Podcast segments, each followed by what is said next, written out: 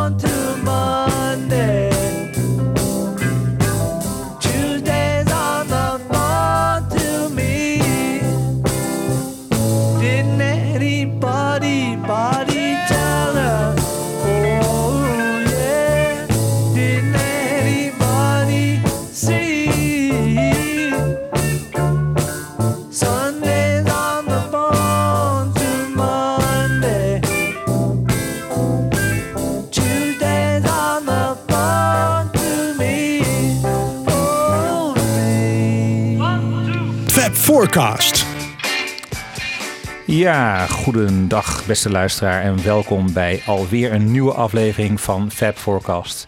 En eh, ja, we gaan het vandaag weer, weer hebben over de Let It Be plaat eh, en de sessies eigenlijk met name rond het Let It Be album, waar het de vorige aflevering al over ging.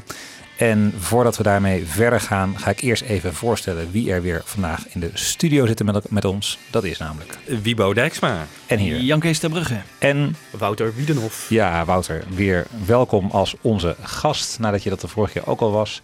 Eh, mijn naam is Michiel Tjepkema en eh, we gaan vandaag de Apple-sessies met elkaar bekijken, bespreken. Ehm, want we moesten met elkaar natuurlijk een soort besluit maken van waar gaan we eh, nou eh, de knip maken. Want het is een ongelooflijke ehm, hoeveelheid muziek die ze hebben opgenomen in die januari maand. En het leek logisch om die knip te leggen eh, op het moment dat ze Twickenham verlaten, de filmstudio's. En besluiten ja, toch naar een andere plek te gaan. Dat was een voorwaarde die George had gesteld. Hè. Die had, eh, we hadden, waren geloof ik op 15 januari was het. Ja. Bij elkaar gekomen. Die middag. Ja, precies. En toen zei George van, nou, ik ga hier in Twickenham in ieder geval niet verder. We moeten een andere plek zo- eh, zoeken. En ehm, we gaan wel nog verder met het project om een eh, soort optreden te doen. Maar ehm, niet in Twickenham verder, verder eh, repeteren, maar een andere plek. En Je zou je kunnen afvragen van waarom gaan ze niet naar Abbey Road? Iemand, enig idee? Daar waren ze ook wel een beetje klaar mee, volgens Ja. mij, hè, met Abbey Road. Precies. Ja, ze wilden gewoon hun eigen studio hebben met hun eigen... Want die, die eh, Magic Alex had ze natuurlijk echt bergen beloofd qua eh, eh, speakers die in de muren In zaten. het behang, ja. In het behang zouden zitten. Ja, Ongelooflijk. onnoemelijk veel sporen. Dus ze konden Ja. gewoon eindeloos veel sporen opnemen. Terwijl in Abbey Road kon nog maar met vier. Ja. Ze wilden Ja, gewoon hun acht eigen plek. inmiddels, ja. Maar Oké, volgens dus- mij Abbey Road was ze voor Ja, het eerst nee, nee, acht. nee, nee, acht eh, bij Abbey Road. Ja, nee, je hebt gelijk. Je hebt gelijk, nog maar vier. Ja, Nog maar het is vier, ja. Ongelooflijk. En volgens ja. mij had Alex, eh, Magic Alex, zoals hij heet, ehm, althans zoals zijn bijnaam was, Alexis Mardas, Ja. die had toegezegd dat er nu een soort eh, mengpaneel met, met 72 sporen was. Hè? Dat Ja. was eh, Ja. wat hij had, de Gouden Bergen die hij had beloofd. Ja. En dat had hij... het. Een Ja, raar mannetje was dat. Raar mannetje. Eh, Maar John had er alle vertrouwen in, hè? Ja. Iedere keer weer. Het is ongelooflijk. Ja, maar 21 januari 1969 is de dag dat het doek valt voor Magic Alex. Want eh, ze gaan dus naar de Apple Studios. Nou, daar had ze al eerder een kant- kantoorpand op, eh, opgekocht. In de basement was dus een, eh, een, st- een studio ingericht. En 21 januari is de dag dat ze weer zouden starten. En eigenlijk een verloren dag zou je kunnen zeggen. Want ze komen al heel snel achter dat het werkelijk waardeloze troep is die Magic Alex heeft geïnstalleerd. Ik geloof ook dat ehm, het opnieuw opstarten van deze opname samenvalt met het moment dat George Martin er weer bij komt. Dus die, Ja. ziet, die ziet het ook met ledenogen aan van met, waar, met wat voor troep moeten we nu gaan werken. Ja. Ik geloof dat hij dan ook met spoed apparatuur uit Abbey Road laat Ja. overkomen naar Apple. Een mobiele unit komt daar. Ja. Ja, van IMI. Ja, Ja. maar het betekent dus dat 21 januari als, als opnamedag eigenlijk praktisch verloren gaat. En eigenlijk maar één echte goede track oplevert. En die hebben we net gehoord. Dus She Came In Through the Bathroom Window, de versie die eind... eh, nee, die, die op Anthology 3 is verschenen Ja, uiteindelijk. Die is Ja. van woensdag 22 is die. Ja. Ja, het laatste nummer. Dat, eh, Dat was dus voor het eerst dat ze het nummer samen speelden waarschijnlijk. Nee, ze hebben het ook al eh, in. Twickenham eh, gespeeld. Oh, Twickenham, ja. Akkoord. Het komt toch, eh, van- het is eh, gebaseerd op een werkelijk feit, geloof ik, hè? Dat eh, Paul McCartney eh, een inbraak in zijn huis had eh, van Ja. een van die fans die eh, behoorlijk wat heeft gestolen van hem. ja, En, ik vind het wel een, eh, een fijne versie. Vond ik dit wel Ja. eh, lekker, lekker loom.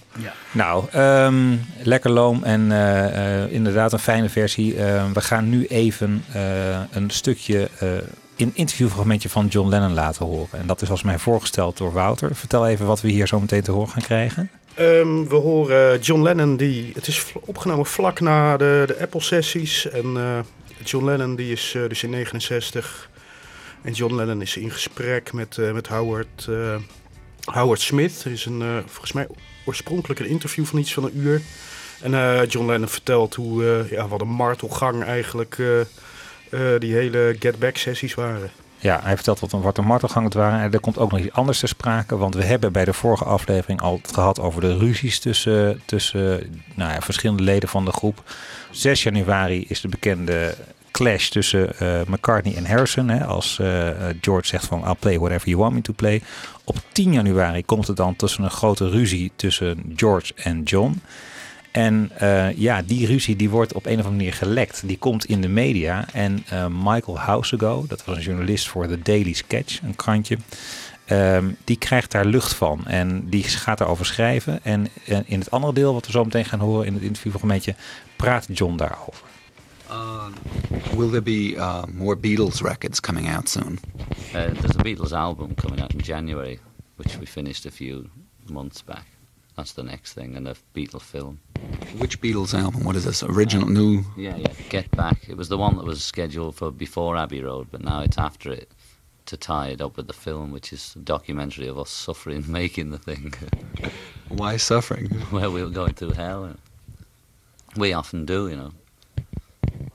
How? And I don't understand. Well, to most people, it looks like you know, wow, it's so great. The four of you just get into a on, studio man, and it's you make music. It's torture. mean, all artists go through It's torture they? I every time we produce anything, you know. I mean, any uh, artists, poets, or anything, whatever you call yourselves, listening, know what it's like. Well, the Beatles haven't got any magic. You haven't got. You know.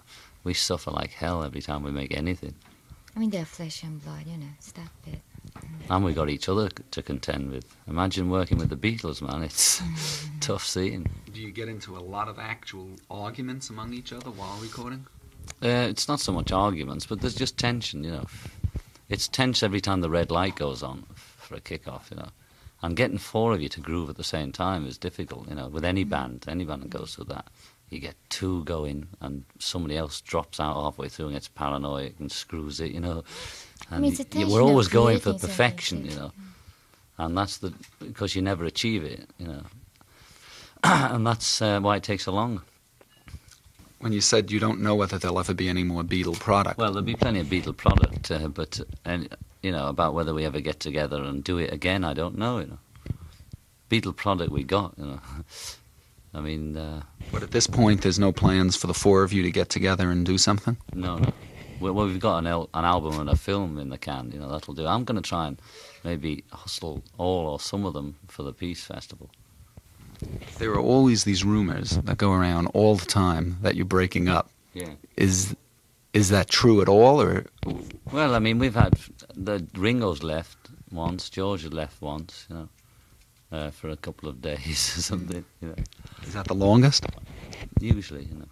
I mean, I'm sure every group goes through things like that, you know. But uh, because they're in such a limelight, you know, so everything they do, like he just shaved off his beard or something, and that was a big news and saying, well, why and you know what happened and all that. What you mean? The other Beatles wanted to know? No, Why- no, no. I mean, the But press. it gets you know. blown up, you know. I mean, the, George had an argument with Paul, and in the papers it was that me and George had a fist fight.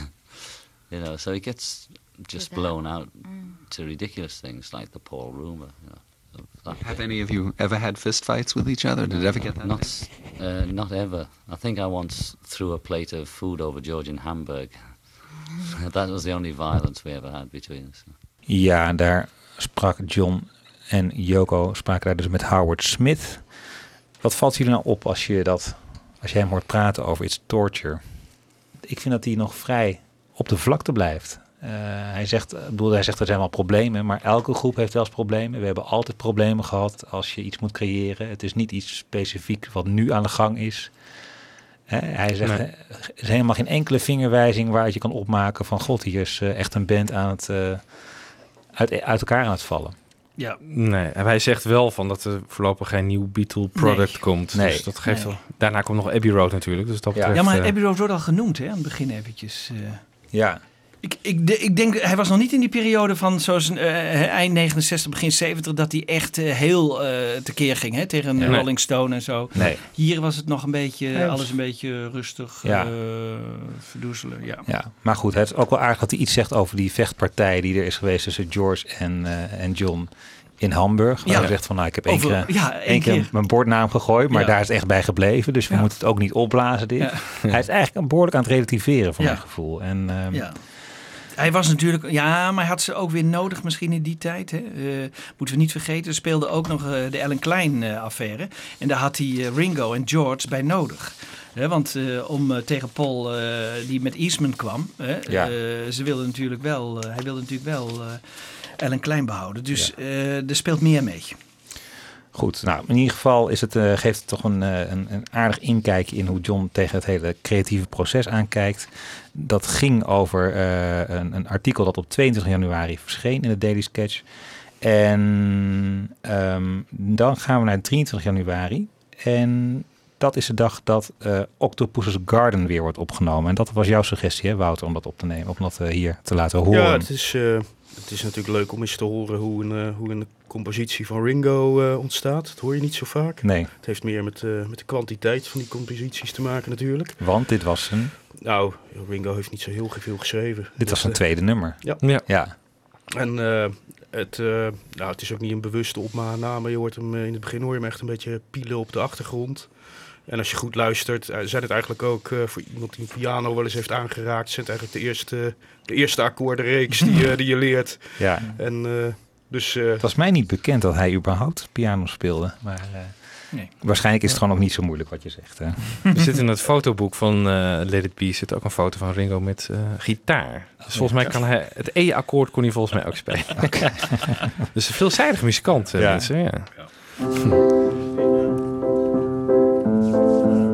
Have some more tea, man, like a pot, you know? Bring it down, match you What?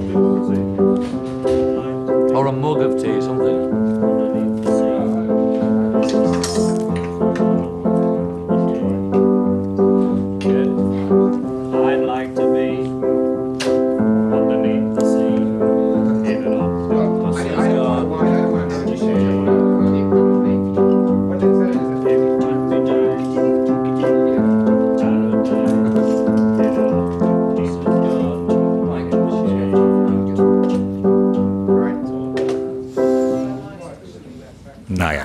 Dat ze pas eind april van dat jaar voor het eerst helemaal eh, op de tape gaan zetten. Als dan inmiddels met de, en de Abbey Road sessies eh, eh, begonnen zijn. En, ehm, maar toch aardig om hier te horen hoe de basale melodie dus al eerder vorm heeft gekregen. Ja, je ziet in de film ook dat George hem heel erg helpt hè, bij Ja. het componeren hiervan. Ja, hij neemt echt onder zijn hoede. Dat vind ik echt, echt bijna aandoenlijk. eh, Ja. ja. Ja, Nou, eigenlijk een hele belangrijke speler en iemand die ook wel de, de vijfde Beatle wordt genoemd, dat is Billy Preston. En zijn aanwezigheid tijdens de eh, Let It Be sessies vanaf dit moment eigenlijk, dus vanaf 24 januari, die werkt ja, heel louterend. Eh, die zorgt echt voor dat er toch een vreemde blik eh, eh, bij de band komt. En ja, dat is een soort natuurlijk proces. Hè. Als een vreemde bij zit, dan gedraag je al snel wat beleefder tegenover elkaar. Ehm, en hij heeft uiteindelijk ook wel een soort credit gehad dat hij dankzij zijn aanwezigheid ehm, ja, de Beatles in ieder geval niet in, in dat stadium al uit elkaar zijn gevallen. Ehm, en dat was een, eigenlijk een suggestie van eh, George, geloof ik. Hè? Die, Hoe ging dat in zijn werk? Nou, die is naar een concert geweest van Ray Charles. En in die band zat Billy Preston. En eh, hij kende Billy nog van de Hamburg-tijd. Ja. Die speelde daar toen ook. En dus ja, we hadden elkaar al lang niet gezien en raakten aan de praat. En eh, George zei natuurlijk van, nou, ja, wij zijn eh, momenteel aan het opnemen. Kom eens gezellig langs. En denk ik ook wel met het idee van, nou, misschien wordt de sfeer dan wat beter. Ja. je zei. Ja. Ja. Ja. Kon die zomaar weg bij Ray Charles? Want, eh, Nou, hij is er ook bij die sessies niet de hele dagen bij. Soms komt hij s smiddags. Misschien dat hij dan die avond heeft opgetreden of zo. En eh, dan even moet uitslapen of zo, weet ik veel. Ja. Maar volgens mij gaat dat gewoon door. Oké. Ja. Maar ik heb eh, George wel inderdaad een stukje gelezen over dat, dat optreden van Ray Charles, waar hij dan bij was. En ehm, Billy Preston was 15 toen ze hem in Hamburg zagen. Ja. Dat was echt piepjong. En die is natuurlijk ook een grote keel geworden. Dus hij moest eerst even denken van wie, die keel ken ik. En eh, dus later viel het kwartje. En het schijnt ook dat eh, die beetje de band tussen George en, ehm, en Billy ook wel kwam vanwege die leeftijd. Ze waren allebei de, jongste die Ja. in Hamburg aanwezig waren. Dus George was 18 en eh, Billy Nog Preston niet eens, hè? 15. Ja, nee, nee, precies. ja. Dus eh, die, die moest natuurlijk nog eerder, eerder weg omdat hij Ja. geen eh, permit had. Ja. Nou, in ieder geval, ehm, Billy Preston komt erbij. Maar dat gaat niet helemaal vanzelf, Wibo. Nee, want ehm, Billy heeft dan even gespeeld al met, eh, met de band. En dat eh, gaat tot ieders tevredenheid. Vooral John en George zijn heel erg enthousiast. wel. En John zegt, ja, hij moet gewoon bij de band komen als vijfde Beatle. Uh, Paul die is een beetje terughoudend. I mean, I just like our band, actually.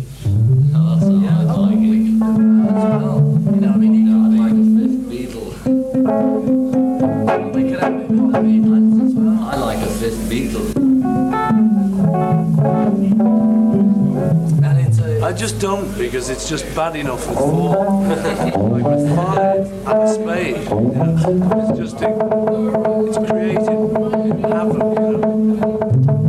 I, I dig him. He's an incredible musician, you know. And yeah, right. Dylan, I asked Dylan to join the Beatles, and he would as well, you know, and we get, get all in it, you know, just Yeah, but for that, I mean, the, so that's the point. They don't need to join the Beatles. We call it the Beatles and Co. That'd be our band. It'd be great, wouldn't it? Beatles and Co. And the Co is the band. It's Sergeant Pepper's Lonely Hearts Band. It's always like great for three weeks or something. Then he suddenly turns into Michael Brown or whoever this is, and we've landed on something. So like, from my point of view, That's the way I do things, you know. Yeah, I know. bang, and Right. then that's why there's four of us. And that's we why we've got you know. contact. It's like you can have everything, but you don't need to sign it up. You don't need to own it. Right, but I mean, when I got the final product, I told I yeah, said to it's like you can have relationships Well, with it was, everyone. I said it to it's like I once said, we "That's get him as know." our permanent engineer, yeah, it's, he'll get stroppy or he'll get big time or he'll something. Something funny will happen. we But as long as he's, it. as long as he's, yeah, as long as he's just an independent. Ja. Nou, ik begrijp Pauls punt op zich ook wel. Die denkt van, ja, waarom moet hij nou per se de vijfde Beatle eh, worden... en kunnen we hem niet gewoon erbij hebben? En, eh, Voor de duur van het project. Ja, Ja, precies. En dan drie Clapton. weken. Hij zei van, ja, over drie weken zijn we misschien zijn we zat. En dan zitten we wel met een extra bandlid, omdat we hem Ja. dat beloofd hebben. Ja. Preston Ja. is volgens mij wel de enige niet-Beatle die ooit eh, met naam en toenaam op de, op de albumcover is Ja. genoemd. Dat Ja. is, eh, Ja. Clapton is verzwegen. En, Ja, Ja. klopt, ja. Ja, de single Get Back, hè, die wordt officieel gecredit aan, aan de Beatles with Billy Ja. Preston. Ja. Ja, maar ja, Ja. John wilde er natuurlijk gewoon weer met vol in gewoon, hup, dat wordt dan de vijfde Beatle. Ja. En George die heel erg, eigenlijk heel arrogant zegt van... eh, ja, Bob Dylan, als we Bob Dylan zouden vragen, zou hij ook bij de Beatles willen. Iedereen wil bij de Beatles. Ja. Ja, Ja. ja. zo zijn wij. Wij zijn de grootste namelijk. Ja. Nou Wat was nou die reden van George om hem erbij te halen? Hij wilde dat heel erg graag, hè? maar eh, leidde dat iets af? Ik, ik heb dat niet begrepen. Wat is nou... Ja, misschien wat- dat het, ik, volgens mij was bij, bij Eric Clapton, bij de White Album sessies, al een beetje hetzelfde effect, toch? Die had, was Ja. het ook niet een hele gespannen sessie waarbij de aanwezigheid van Clapton eh, dus een beetje zalvend werkt. En, eh, Nou, het was natuurlijk zijn nummer, While My Guitar, waar hij best wel trots op was. En, de, en de anderen die, eh, die besteden totaal geen aandacht aan. En toen dacht ik van ja, sprak je daar met Clapton over. Kom maar mee naar de studio. Ja, het is mijn nummer, weet je wel. Dus Ja. ik bepaal wie erop spelen. En Clapton was heel erg terughoudend. Zei, ja, maar niemand speelt mee op een Beatle-plaat. Ja. Ja. ga maar gewoon mee. Het is mijn nummer. En, dat is met, en toen viel het George heel erg op van ja, de sfeer verbetert. Want niemand wil eh, aan de ander laten zien dat ze zo eh, naar tegen elkaar doen. Oh ja. Ja, net als met Billy Preston. Je ziet ook gewoon de sfeer echt stukken verbeteren. ja, dus het was eigenlijk voor iemand die het behoorlijk gehad had met de Beatles, was het nog best een constructieve move van Ja. George. Hè? Dus die probeert echt nog even de, de, de goede sfeer te behouden. En het, eh, nou, hij was denk ik ook gewoon een gemakkelijke persoon. Hij, hij paste makkelijk in de groep en ik denk dat de sound ook wel wat nodig had. Wat Ja. dat betreft, die piano is heel gelukkig dat hij erbij komt, die Ja. toetsenpartijen. Want dat is toch wel, staat toch wel vast. Hè? Get Back en Don't Let Me Down, die, die profiteren enorm van de aanwezigheid van Billy Preston. eh. Zeker. Ehm, wat gaan we la- laten horen? Nou, we hebben Get Back en Me Down hebben al een beetje gehoord. Ik wil eigenlijk een ander stukje laten horen. Het past niet helemaal in de chronologie. Het is op 28 januari opgenomen. Maar het is een stukje eh, van een nummer dat heet Sticks and Stones. En het is van ehm, Ray Charles.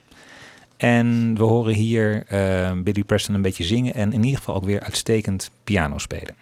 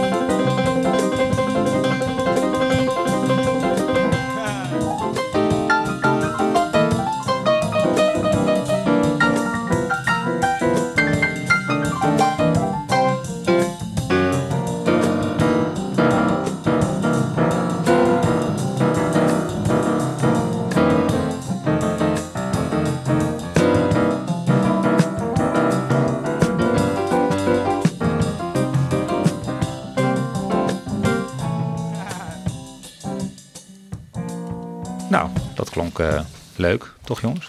Ja. Lekker stukje soul. Ja. Werd dit nou ook allemaal opgenomen, officieel? Of eh, werd dit alleen eh, voor de camera? Was dit dan gewoon een... Want ze zaten Ja, in de studio, hè? In, in de veel Apple werd Studio. opgenomen hoor, door, door de Glint Johns op die eh, mobiele EMI-unit. Ja. Werd veel op meer sporen opgenomen. Ja. Dus ze zijn misschien nu al wel iets bewuster bezig met het idee van we moeten ook een album gaan maken. Ja. Zou dat kunnen? Dat denk ik wel, ja. Ja. Oké, dus los van de. We gaan niet meer ons bezighouden met, met, met doelloos repeteren en in de ronde maar wat covers slingeren. We Ja. gaan iets gestructureerder te werk. Ik denk Ja. dat, dat je dat wel kan zeggen over die Apple-sessies. Ja, en het live concert is natuurlijk ook nog steeds niet zeker. Dus ze denken van ja, we moeten toch iets doen. Laten Ja. we in ieder geval dan proberen om goede versies op te Ja, nemen. precies. Dan hebben we dat in ieder geval. Ja. Nou, gaan we even naar eh, het nummer Get Back. Wat we de vorige aflevering hebben al, eh, dat was heel mooi, al een beetje gehoord hoe dat nummer eh, geboren wordt. Uit, als een soort jam sessie komt het opeens naar boven. En op 23 januari pakken ze het weer op. Ehm, en ontstaat er een kleine discussie. Althans, dan hoor je George op een gegeven moment zeggen dat het hem doet denken aan het nummer Reach Out, I'll Be There van de Four Tops. Is dat toch? Zeg ik het dan goed? Ja, ja, ja. ja, ja. Eh, daar doet het hem aan denken. Dus zometeen horen we een kleine jam weer rond de Get Back. En ehm, horen we George dat zeggen. En ik heb er ook nog twee andere fragmenten aan vastgeplakt. Eén wel grappig fragment, want we denken altijd dat uh, Kom Gib mir deine Hand en Sie liebt dich, dat dat de enige eh, Duitse nummers zijn die de Beatles hebben gedaan. Maar nee, ze hebben eh, ook een Duitse versie van Get Back opgenomen, Geht raus. en daarna horen we nog een stukje eh, Get Back met een isolated guitar track, dus alleen maar de gitaar. En opvallend genoeg wordt de solo gitaar gespeeld door John in dit nummer. En die horen we heel mooi in die track. Dus we hebben even een blokje Get Back. And Ringo and I, you start to start. Go ahead. And just sing a verse. Yeah, it's great. Of the verse.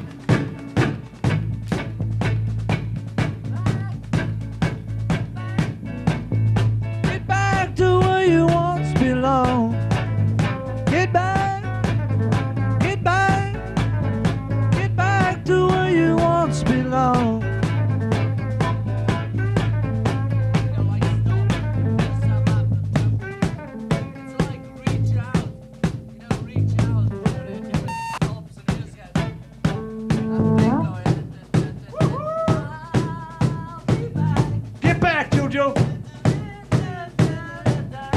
Home to where you belong. Ah.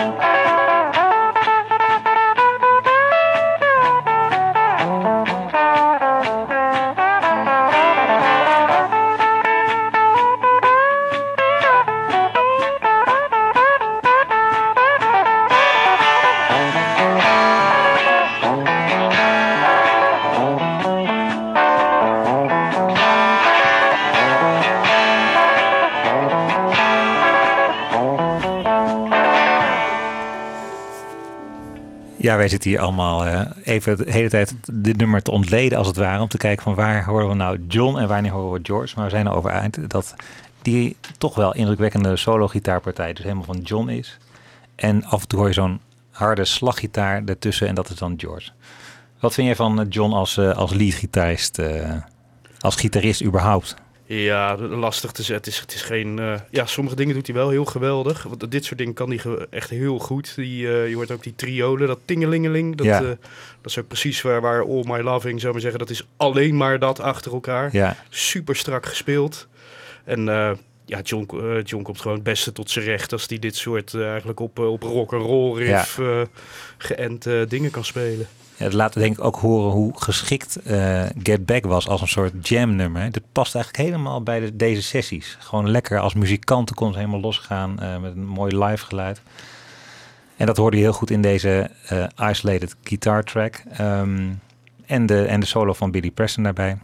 Dus dat was even een, een blokje Get Back. Nou, ehm, die eerste, dat eerste fragmentje met Restart I'll Be There, dat was dus van 23 januari. We gaan nu naar 24 januari naar twee eh, McCartney-composities. Zoals we al bij de vorige aflevering constateerden, was er geen gebrek aan eh, McCartney-materiaal. Zoals dat er de daaropvolgende decennia ook geen enkel moment is geweest. En ehm, ja, er zijn toch nog nummertjes die niet op Anthology zijn verschenen en die we eigenlijk niet goed kennen. En die nooit eigenlijk officieel zijn verschenen. En toch wel volwaardige McCartney-posities zijn. Nou ja, volwaardig. Het is een, een beetje een, eh, ja, hoe moet je het noemen? Een beetje een soort klein experimentje. Eigenlijk één zinnetje wat hij de hele tijd een beetje herhaalt. Eh, wat we nu gaan horen, het nummer There You Are Eddie. Het was jouw suggestie ook, hè, Wouter, om die te laten horen. Ja, ik vind, eh, ik vind het echt een heel leuk nummer eigenlijk. Ja. Dus ik snap ook niet wat die, waarom hij er nooit wat mee gedaan heeft. Nee. Ik weet niet of het bekend is of hij inderdaad een hond heeft gehad die Eddie heet. Ja, maar wa- wa- Zwart, toch? Een hond, hè? Want hoe Ja, kom je daarbij? Want, want eh, Ja, hij- dat, dat zegt hij op een gegeven Ja, moment. hij maakt duidelijk Eddie dat het een hond You is. Dog. Ja. En, eh, Ja. hij- Hij zingt ook dat hij, ik weet niet of het in deze versie is, maar misschien een andere versie, dat hij de hond eh, blaft te veel, you bark too loud. Ah, oké. Ja. Want ik heb een andere, een andere verklaring van die naam Eddie gehoord. Namelijk dat het zou gaan over de ehm, auteur van dat Beatles boek. Hoe heet hij ook alweer? Eh, die biografie. Hunter Davies. Wiens tweede naam eh, Edward was. En kennelijk is McCartney op een gegeven moment eh, eind 68 naar Portugal gegaan. Naar het vakantiehuis van die... ja, dat klopt. Heeft hij Penina geschreven. ja, en wat die Hunter Davies in 1985 heeft gezegd, is dat hij dus dat nummer eh, There You Go, Eddie, just a short verse, and I don't think he ever completed it, dat hij dat daar heeft geschreven. En dat het dus misschien niet over de hond zou gaan, maar over Hunter. Nou ja, hij heeft er misschien later een, een Andere hondenversie, een ja, hij verandert het gemaakt. op een gegeven moment ook in eh, There You Are Tiger en There You Are. En dan komen er andere hondennamen. Oké, dus het is... eh, Ja. Maar misschien eh, voor twee, eh, tweeërlei eh, mogelijkheden het kan wel zijn dat hij het daar heeft gecomponeerd natuurlijk. Ja. Dat kan heel goed. nou, laten we het even horen. There You Are Eddie. There you are, Eddie, Eddie.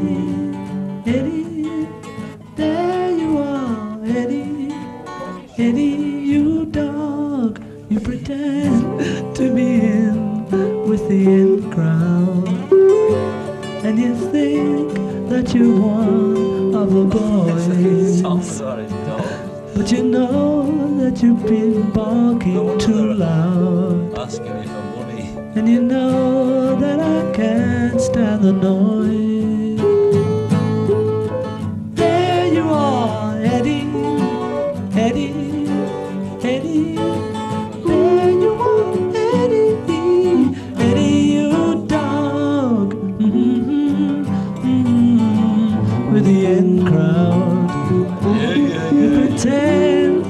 You're one of the boys. But you know that you've just been barking too loud. And you know that I can't stand the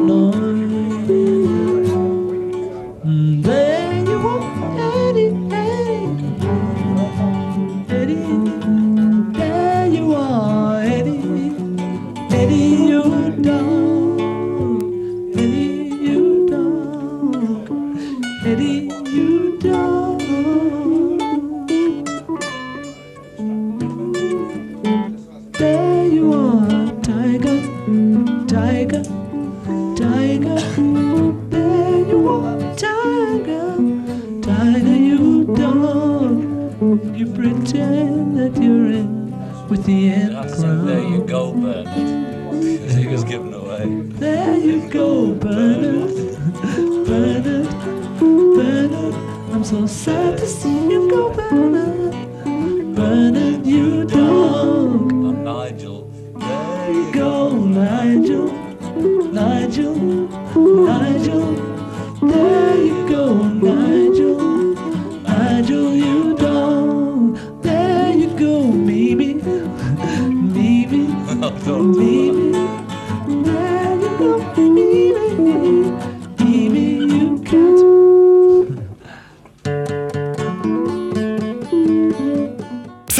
Overcast. Every night I want to go out east. Every night I want to go out. Get out of my head. 322, camera A. 322, camera A.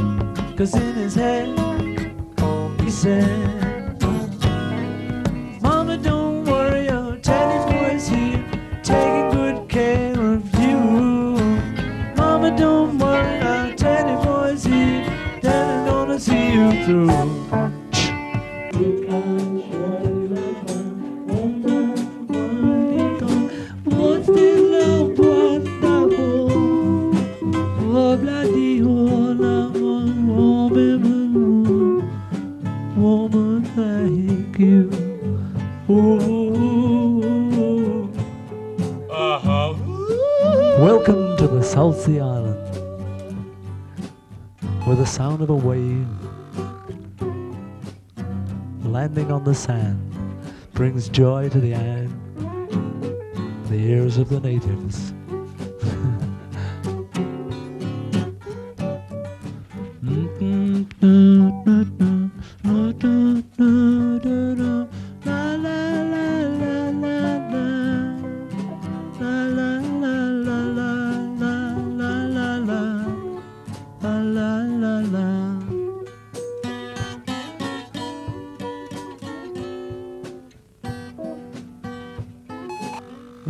werd het toch nog eh, exotisch. Ja. het schijnt echt eh, al een hele oude compositie te zijn, hè? Had Sun. Dat later op het McCartney-album kwam. Ehm, door het boek van Mark Lewison eh, ben ik ook achtergekomen dat eind jaren 50 in Engeland in ieder geval zo'n exotische muziekcraze was. Waardoor de Beatles dus ook een beetje geïnspireerd waren, of toen nog de Quarrymen. En Paul in die tijd dus dit nummer schreef. Dat een beetje dat ja, Hawaii-achtige sfeertje ja. heeft. Ik vind het wel heel grappig dat ook die, eh, die Parlando, dat die begint met Welcome to the Ja. Salty Island. En dat is precies op de manier wat hij wat, wat die later zou doen met, eh, met dat project wat nooit afgemaakt is. Over dat, eh, dat wat is het, biertje Paddington. Ja, ja. Heeft ook een heleboel... Oh, Rupert Bear. Oh, Rupert Bear is het, Ja. ja. Dat is ook precies dat soort Parlando's eh, over Ja. de muziek heen. Maar al deze liedjes kwamen dus terecht op... ehm, McCartney. Op McCartney. Every Ja. Night, Teddy Boy, Hottest Sun. Ja, en dat is dus. eh, en, en niet alleen dat hoor, want hij heeft ook op eh, 25 januari speelt hij ook Another Day. Eh, en dan komt nog een stukje Suicide langs tijdens deze sessies. Dus we hadden nog kunnen uitbreiden, maar ik heb het even hierbij gelaten. Of althans Wouter, want Wouter heeft het eh, allemaal prachtig achter elkaar gezet. Ehm, en daarmee sluiten we dus 24 januari af. 25 januari, januari we even geen muziek van, beste mensen. Het spijt me zeer. Eh, die dag worden nummers eh Two of Us, Let It Be en For You Blue eh, gerepeteerd. Ehm, maar ik wil in plaats daarvan even iets anders draaien... waarvan ik eigenlijk niet weet wanneer het is opgenomen... maar het is toch wel heel aardig om te horen... namelijk een versie van I've Got A Feeling met John als eh, leadzanger. En die heb ik van een, eh, van een Facebookpagina die helemaal gaat over. Het is echt een soort eh, eh, petitie om te zorgen dat Let It Be, de film, uiteindelijk op DVD zal belanden. En op die pagina worden ook allerlei linkjes met leuke fragmentjes gepost. En daar hoorde dus ook deze bij. En die vond ik toch te aardig om jullie te onthouden.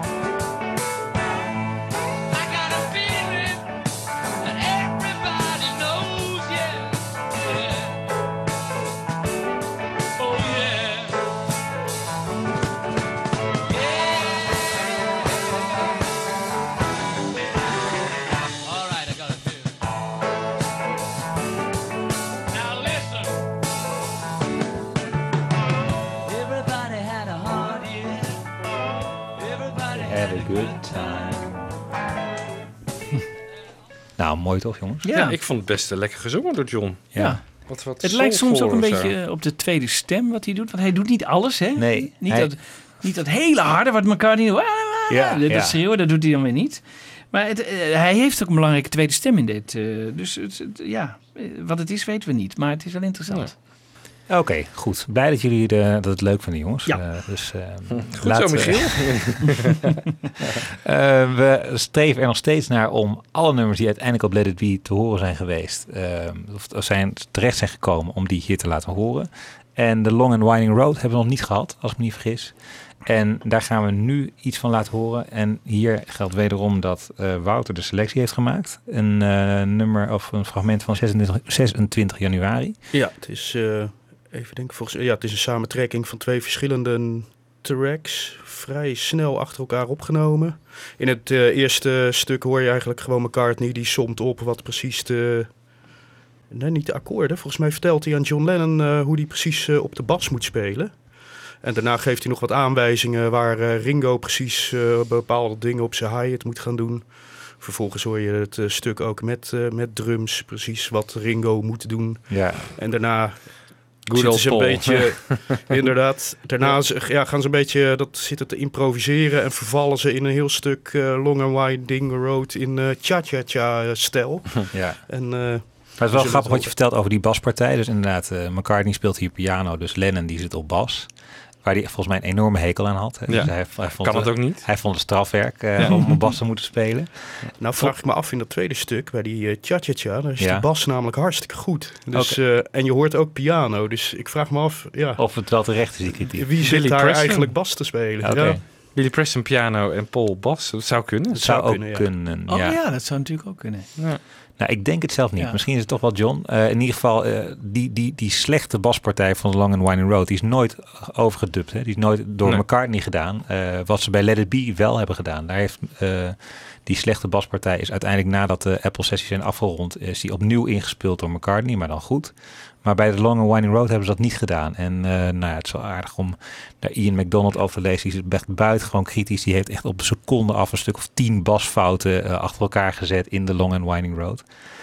Ehm, maar goed, laten even horen hoe dat, eh, hoe dat nu klinkt. Ehm, en dit is dus over zonder enige veel Spector bewerking. Dus gewoon een kale versie van The Long and Winding Road.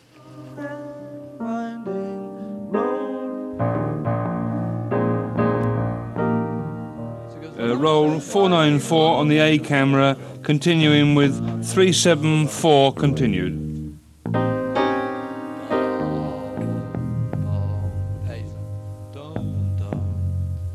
Then still on A flat. Dum dum to C. And the same thing, two frets down.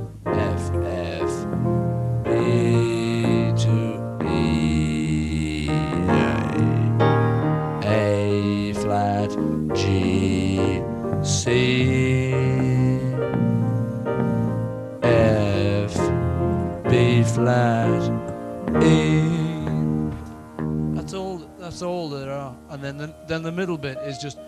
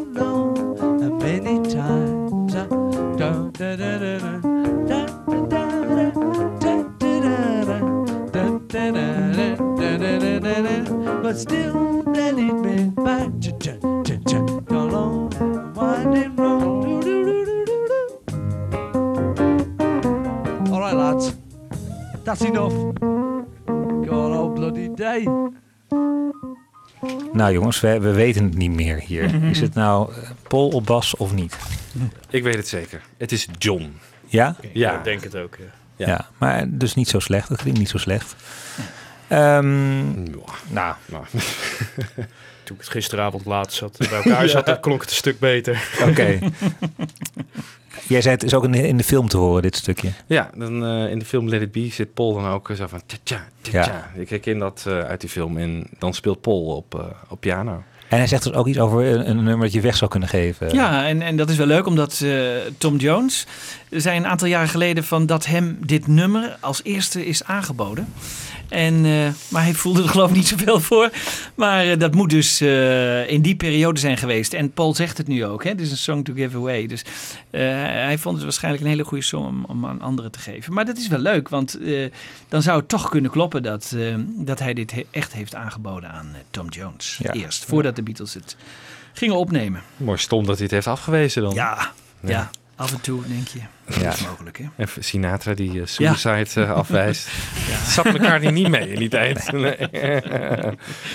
Ja. We gaan weer verder met George. Ehm, en het is opvallend, want eh, we hebben nu zaterdag 25 januari even overgeslagen. Daar laten we niks van horen. Eh, maar zondag de 26e wel weer. En op zichzelf al opmerkelijk, want het is het eerste keer dat ze het weekend doorwerken. Ik wou net zeggen, want ja, Dat deden ze hadden haast waarschijnlijk, hè? Ja, want Ringo Ja, moest natuurlijk Ringo moest eh, acteren. Oh, acteren natuurlijk, oh, natuurlijk, ja. Ja, Ja. dat is de reden.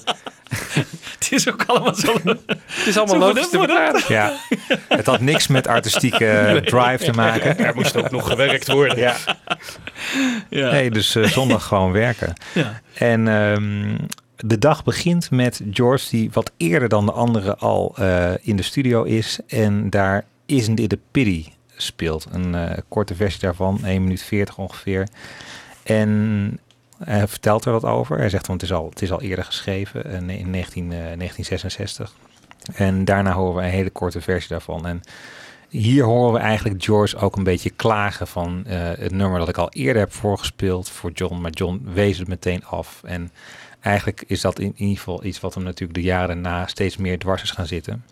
En daar komt denk ik toch ook bij dat, ja, dat, dat, dat eh, wat ik de vorige aflevering al zei, eh, dat hij eh, in oktober en november van 1968, kort na het afronden van de opnames voor de White Album, naar Amerika was gevlogen en daar in Bob Dylan een hele duidelijke artistieke tegenspeler had gevonden, met wie al nummers ging schrijven. I've got, ehm, hoe, heet het nummer ook weer van... ehm I'd Have You I'd Have You Anytime. Anytime. Ja. Wordt in die, in die periode geschreven. En ehm, ja, Bob behandelt hem echt als een volwaardige partner en volwaardige muzikale partner. En dat mist hij dan in, ehm, in, in Londen als hij daar terug is. En dat horen we hier eigenlijk hem toch ook een beetje over klagen. Dus we laten een kort dialoogje horen over Isn't It a Pity en daarna die versie zelf. There's um, there's a nice song that I wrote way back in the fifties. yeah, about three years ago, and I just I sung it to John, and he said he said, "No, it's too much like fucking." know. anyway, but I thought it was good. And uh,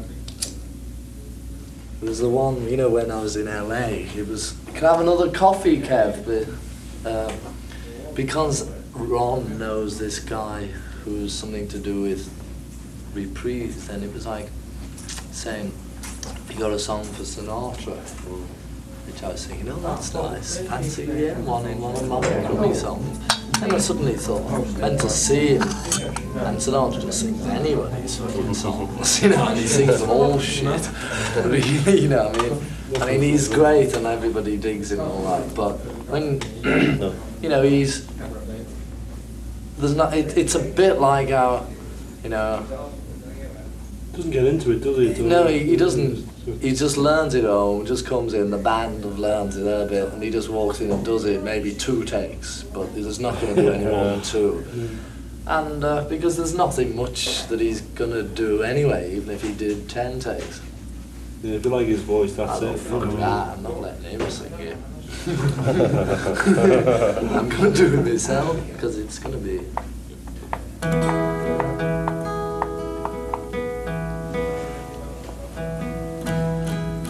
I think he probably heard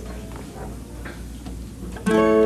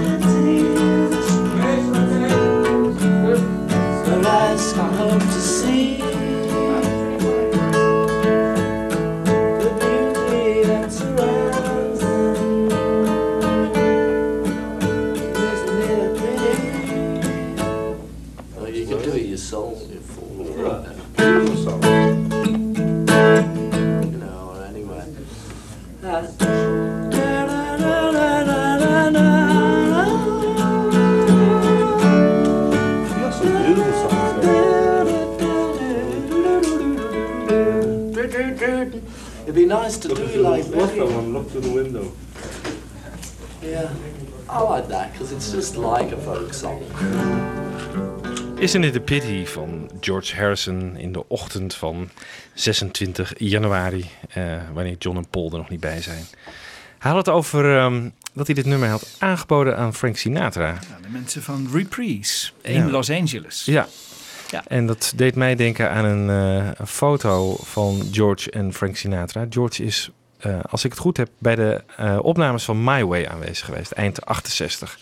Nee, maar dus, eh, op het moment dat hij naar, eh, naar Dylan gaat, diezelfde trip, gaat hij ook naar, ziet hij Sinatra, Sinatra dus ook. Dat denk ik, ja. Ja. Die nam vaak toch in, ja, in de Capitol Studios in L.A. op. Ja, klopt.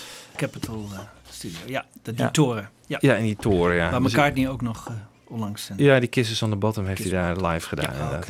Of eh, het album ook opgenomen trouwens. Ehm, maar George eh, zat met Dylan natuurlijk in Woodstock. Dus dat was aan de andere kant van het land. Dus ja, misschien is My Way wel in New York opgenomen. Ik weet het niet. Maar Ja, nou hij had het over L.A. Maar goed, eh, hij kan overal. Hij kan natuurlijk overal gevlogen zijn. Ja. Maar dat eh, Sinatra dit zou hebben afgewezen, vind ik wel logisch. Ik bedoel, Ja. hè, het is in een prematuur Maar had je je kunnen voorstellen dat het op Revolver had gestaan? Is in de Ja, nee, eigenlijk... Niet, hè? Nou, Omdat we het zo kennen als Nee, ja, dat is all, natuurlijk all. Things Must Pass natuurlijk. Maar Ja. ja. ik weet het niet. Ja, John die vond het helemaal niks. Misschien op de White Album, maar niet ik op Sgt. Pepper ook niet. En eigenlijk op eh, Magical Mystery Tour al helemaal niet. Nee, White Album had ik me nog kunnen voorstellen. Ja, ja. zeker. wel. Goed, ja, ik zie dat we lekker eh, chronologisch bezig zijn. Want nu is Let It Be van 25 januari op het programma. Ehm, ook hier weer een suggestie van jou, Wouter. Nee, het is geen... eh, ja, het is trouwens wel onder, onder andere van 25 januari. Oh ja. Dus we hebben toch nog iets van 25 januari. Oh ja. Nee, het zijn allemaal eh, eigenlijk allemaal lolligheden. Verschillende versies tussen 25 en 31 januari. En dan zie je inderdaad dat ze toch, eh, toch ook een hoop pret hebben. Dus, Billy Preston die, die zet af en toe een rare stem op. En, de ene keer zingt hij half soul, dan lijkt het wel een opera stem. Het begint geloof ik dat, dat McCartney en Preston afwisselend aan het zingen zijn. Ze doen een uptempo versie en eh, ergens ook, volgens mij aan het einde, dan eh, zingt Paul McCartney In My Hour of Darkness en dan ja, roept George of Preston er doorheen, He is sitting on the lavatory. En dan ligt John weer dubbel. Dus, maar is eh, dat dat nummer van eh, Graham Parsons, bedoel je dat? In My Hour of Darkness? Of- My Dark Hour? eh, in, de, in My Darkest. Hour. Oh. Tekstregel uit Let It Be. Ja. In Oh. my darkest hour. Oké, He is sitting on the lavatory. Oh, Geintje van John weer. Oké. Alright. Yeah, I suppose.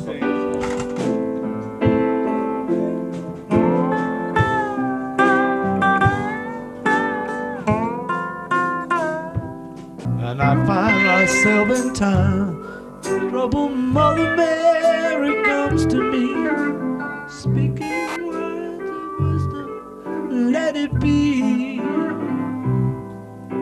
And in my darkest hour, she is standing right in front of me, speaking words of wisdom. Let it be. Let it be.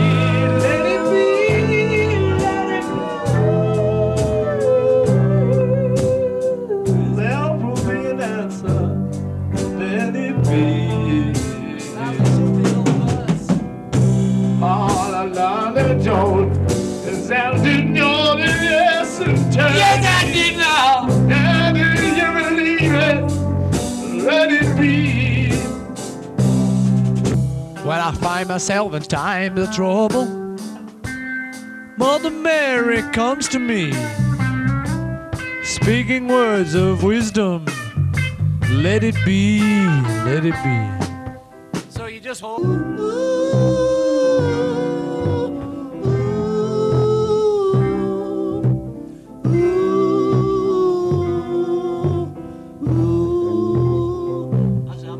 I meant to be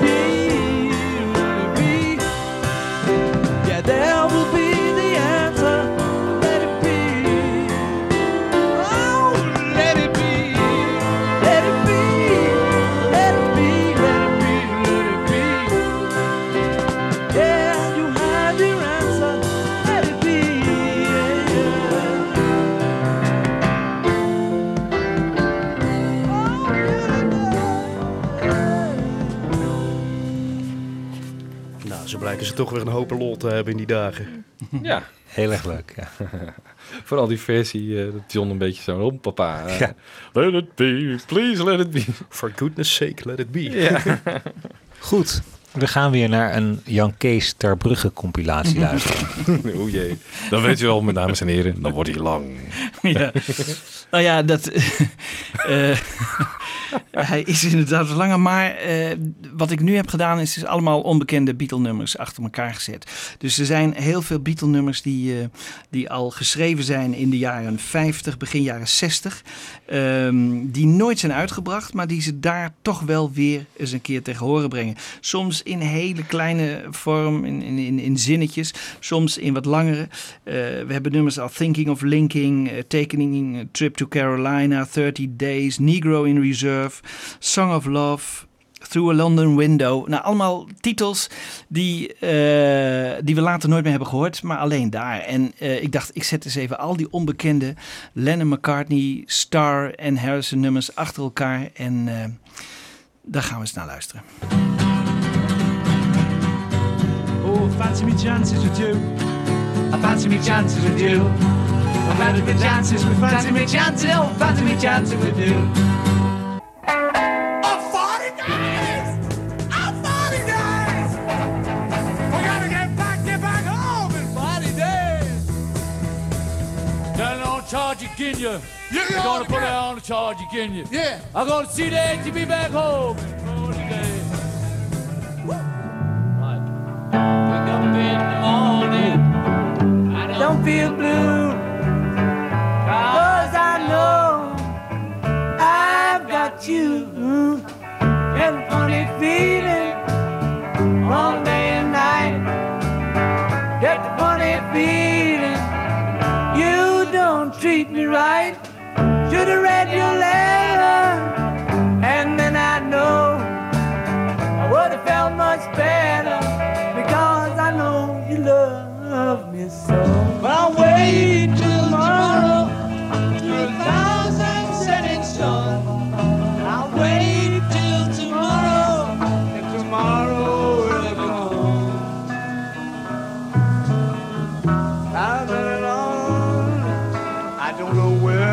gone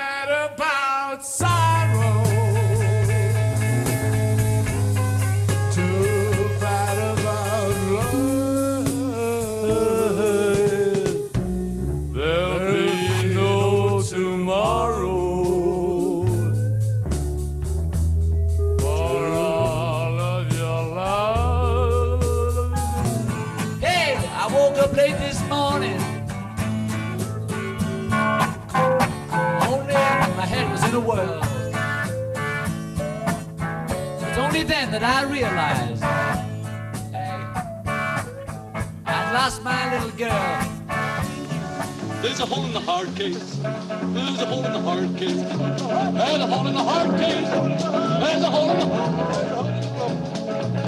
Animal's got an ego in reserve.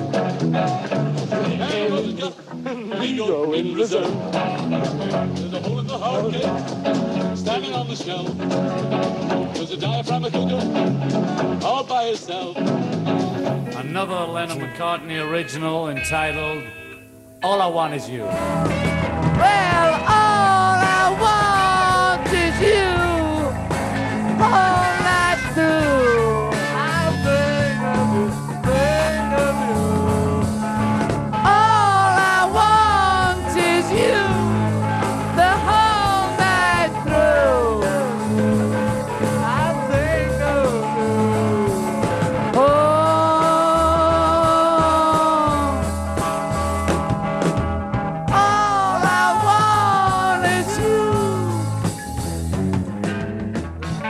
Through a London window, I sit with my guitar, the camera of my soul. And there you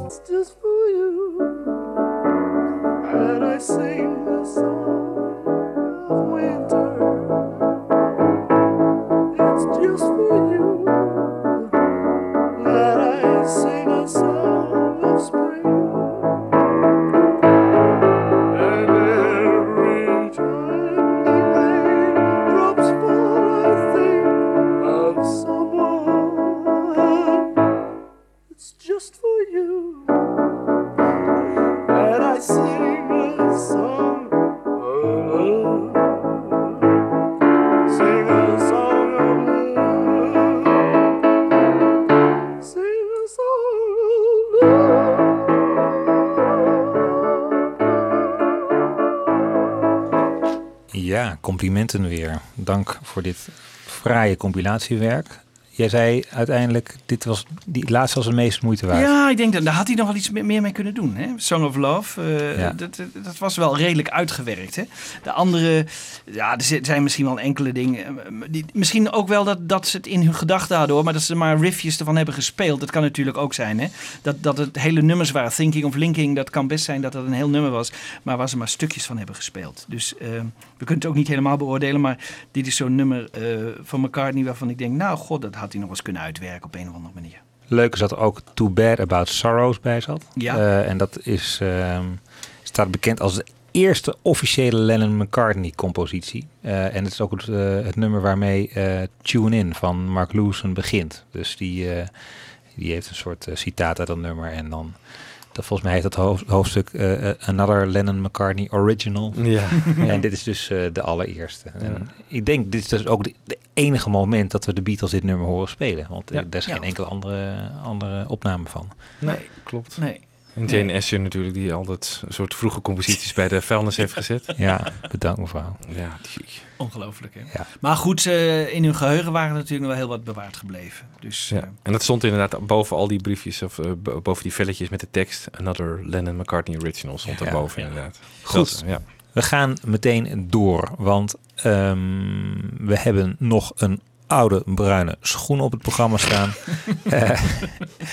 Eh, om even te laten te bewijzen dat eh, George soms echt wel aan bod kwam. Want dit was een nummer waar ze al vrij snel eens waren van nou hier kunnen we wel wat mee. Uiteindelijk verscheen het ook als B-kantje van... ehm, Ballad of John en Yoko. Oh ja, precies.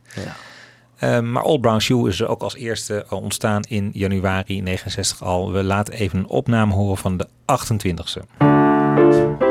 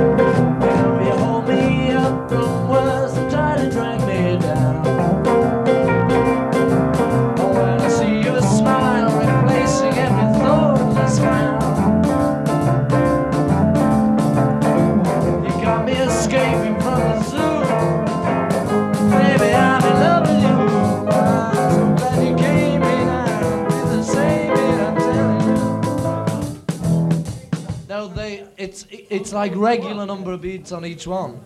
Uh,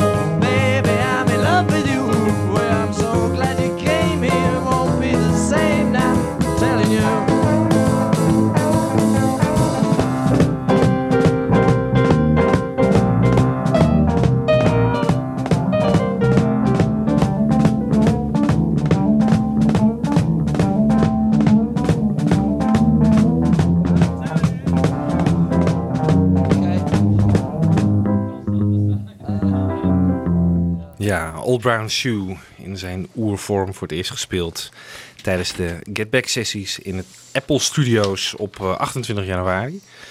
Ehm, we horen volgens mij eh, George op piano. En eh, ik las in een boekje dat hier ergens rondslingert dat eh, John op gitaar eh, speelt. En dat George op een gegeven moment tegen hem zegt van... eh, eh, die gitaarpartij is veel te moeilijk voor jou. Eh, laat Billy maar eh, piano spelen, dan ga ik wel gitaar spelen. En John is dan een beetje geschoffeerd. Van, hallo, dat eh, kan ik heus wel. En die gaat dan heel actief laten zien dat hij heus wel die riff kan spelen. Dus, maar goed, de, we zijn nu op eh, 28 januari 1969. We zijn dicht bij het concert op het dak. Ja, want als ik het goed heb, is al op de 26e besloten dat het geen groot eh, amfitheater gaat worden, maar een, een concert op het, eh, op het dak van 3 Savile Row, waar natuurlijk eh, de Apple studio gevestigd was. En ja, dat wordt op 30 januari. Dat is natuurlijk eh, de dag van het rooftop concert. Ehm, en wat was het doel van het rooftop concert? Nou, ik denk enerzijds ehm, nog even tegemoetkomen aan de wens om een live concert te spelen. Ehm, en ook wel, want dat, je hoort, ze spelen verschillende nummers ook een paar keer. Was ook echt wel het doel om te kijken van nou kunnen we daar uiteindelijk een, eh, iets, iets van op een album krijgen. Ja. Zeker. Hoe is dat, Michiel? Want eh, er wordt altijd gezegd, ja, de politie heeft dat eh, rooftop eh, concert gestopt. Maar ik heb het idee dat ze alles wel gespeeld hebben wat ze wilden Wat ze spelen. wilden spelen, ja. Eh, Ja. Wat is jullie indruk? Want volgens mij... Voor mij lag er inderdaad ook niet meer. Nee, hè? Nee, Nee. nee. Want de volgende dag zijn ze dan nog weer voor die wat rustiger nummers gewoon de studio ingegaan. Ja. Maar die waren niet geschikt om op, op het dak te spelen. Nee, Let It Be, The Long and Winding Road, En Two of Us, dat soort dingen. Dat, dat was natuurlijk niet, eh, niet, niet het materiaal om op het dak te gaan spelen. Nee. Maar Get Back spelen ze vier keer. eh, Don't Let Me Down spelen ze twee keer. One After 909 spelen ze twee keer. I've Got a Feeling is echt het enige nummer dat ze spelen dat ook echt in die versie op de plaat terecht is gekomen. Ja, maar spelen ze het ook niet twee keer? I've Got a Feeling? Ja, ik meen van wel. Want eh, op die Let It Be Naked Klopt. zit namelijk een Ja. versie die die twee mixt. Ja, je hebt gelijk. Ja. Maar ja, goed, als je een echt live concert geeft voor eh, publiek, dan ga je niet eh, vier keer eh, Get Back Nee. spelen. Het is inderdaad met de intentie om, een, eh, om het op een album te krijgen. En geen van die Get Back versies heeft het ook gehaald trouwens. Hè? Nee, dat is opmerkelijk. Hè? Ja. Ze spelen het vier keer en uiteindelijk gaan ze het, nou, enige tijd later gaan ze het toch nog een keer opnieuw opnemen. Is het dan, waar nemen ze dat opnieuw op? Is het dan in, op Apple of is het toch weer op Nee, Road? dat, dat is tijdens de Apple-sessies, of in de, de, de Get Back-sessie in de Apple-studio's gedaan. De versie van Get Back en Don't Let Me Down, die zijn gewoon opgenomen dagen daarvoor al. Ja. Dus die, die zijn al op band. Die bestaan al, dus eh, ja, ja. Eigenlijk is het niet nodig om daar nog live versies van op te nemen. Want eh, ja, er zijn nog goede van. Maar. Ja. Maar worden er nog opnamen gemaakt in Abbey Road eh, voor eh, Get Back? Volgens mij niet, hè?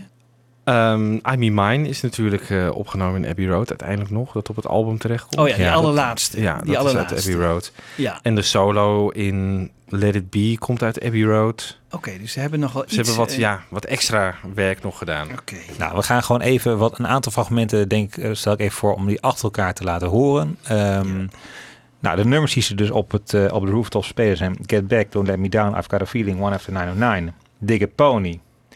Ja, dat is het eigenlijk. Ehm, En soms dus ook meerdere, meerdere versies. Eh, daarnaast spelen ze een versie van God Save the Queen, maar die, is- die is niet bewaard gebleven omdat Alan Parsons, dus van het later bekende eh, Dark Side of the Moon, hè, en, echt een topproducer en de Alan Parsons Project, die was daar eigenlijk de tapeverwisselaar op het dak. En die moest de tapes verwisselen en daardoor missen we net dat stukje God Save the Queen. Ehm, Maar ook niet, dan, dan zou het nog wel op de film opgenomen Ja, kunnen misschien zijn. wel, hè? ja. Ja. Ja. Nou, Nou, dat laten we in ieder geval niet horen. Wat we wel even laten horen is ehm, een stukje I Want You. En, maar het duurt maar een minuutje. En dat, wordt, dat horen we eigenlijk alleen op de achtergrond. Omdat het eh, op de achtergrond wordt gespeeld op het moment dat beneden interviews worden gehouden met eh, ja, willekeurige voorbijgangers die van hun lunchpauze aan het genieten zijn. Op deze koude donderdagmiddag middag in Londen. En die, die horen natuurlijk al het geluid. En dan zijn ze beneden aan het vragen van wie denkt u dat dit is? Daarna gaan we even verder naar eh, Danny Boy. Dat is ook wel aardig om even te horen, want aan het eind van One After 909 hoor je John dus zeggen Danny Boy. en wat is dat? Nou, het antwoord is: het is een nummer van Conway Twitty. Eh, dat heette dus Danny Boy. En eh, ja, Lennon, op zijn Lennon-esque heeft hij de tekst natuurlijk weer verkeerd. eh, maar we horen hier zo meteen even het, het origineel. Een heel klein fragmentje, maar Boy is eigenlijk een heel oud folknummer. Ja. Het is, eh, volgens mij de tekst is, komt uit Engeland. Is volgens mij rond 1910 al geschreven. Ja. En de melodie is van een, van een Ierse traditional, Londonderry Air. Ja. En die komt waarschijnlijk al uit de 19e eeuw. Want dat, dat begrip Londonderry Air, dat Oh ja, ken ik weer ja, van... van McCartney. Ja, Die hè, op- Ja. tijdens de witte dubbele LP en dan op Anthology Ja, zingt ja. hij iets. Hè, Bij welk nummer is eh, dat? ja. Nou, dat, eh, Hey Jude. Nee, nee, nee, nee. Gewoon zo'n zo'n nummer wat hij dan alleen zingt in de, in de studio. Mother Nature's Son of zo. Oh ja, eind. ja, ja, klopt, ja. Maar deze versie van Conway Twitty die is volgens mij eind jaren 50. Ja. En ik weet dat rond 1940 heeft Judy Garland al ooit, ooit eens op de plaat gezet. Dus we weten niet of dit nou de versie was die John kende. Misschien kende die het al eerder. Ja. Ehm, het was ook, Elvis heeft het zelfs op de plaat gezet. Ik weet niet wanneer, maar... ik heb het ook even opgezocht. Het is uiteindelijk eh, door de BBC ook in de ban gedaan, dit nummer. Hè? Danny Boy. Het was kennelijk ook een soort nummer dat eh, politiek gevoelig lag. Ja, het werd eh, heel in- erg gebruikt door de Ierse Precies. community. Ja. eh, Dus wat raar is, want de tekst komt wel uit Engeland. Ja. Heb jij Michiel het idee dat ze van tevoren een lijstje hadden gemaakt wat ze gingen spelen daarboven? Nee, nee. Of is het nee gewoon... volgens mij hebben ze, eh, dat gaat ook vrij ad hoc hoor, van wat zullen we nu gaan spelen. En ehm, dat, is, dat wordt echt ad hoc beslist eh, wat ze gaan doen. En Ah, ook ja. die paar versies Get Back, volgens mij vloeit dat voort uit het feit dat ze gewoon even niet tevreden zijn over het ene. En dan gaan ze het no- toch nog maar een keer spelen. Ja. Ehm, behalve dan wat we net al zeiden, dat het in ieder geval een beetje up-tempo nummers moesten zijn. Ehm, dus Danny Boy. En daarna gaan we de Get Back, een van de leuke versies van die Get Back Rooftop sessie laten horen. En nog een stukje Don't Let Me Down. En daarna breken, komen we er weer in eh, als we het gaan hebben over de vraag van wat moeten we nou met die enorme berg opnames? Ehm, dat moet op een gegeven moment op plaat komen. En eh, wat is dan het vervolg?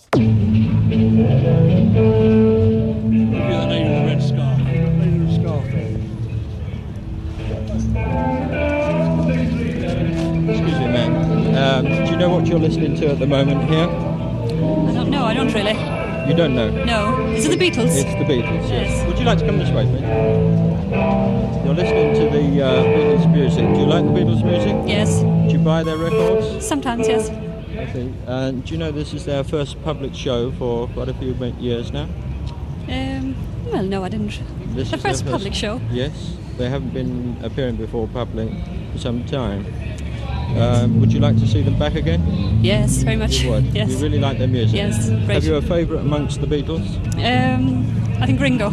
You prefer Ringo? Yes. yeah? I Well, I, I like them all, but I think Ringo.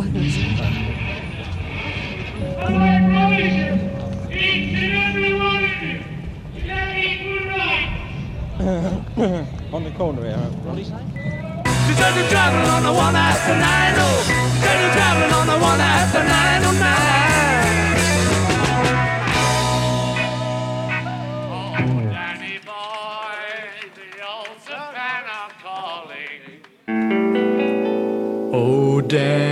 Boy, the pipes, the pipes are calling uh, from glen to glen and down the mountainside.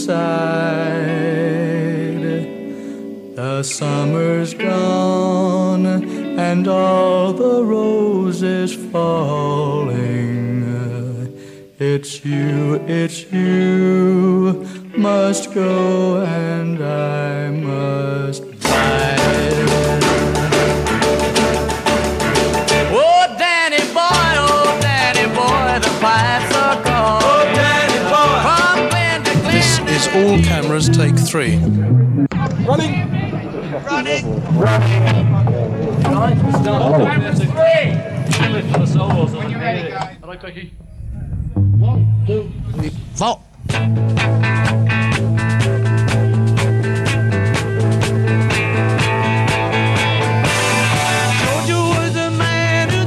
he was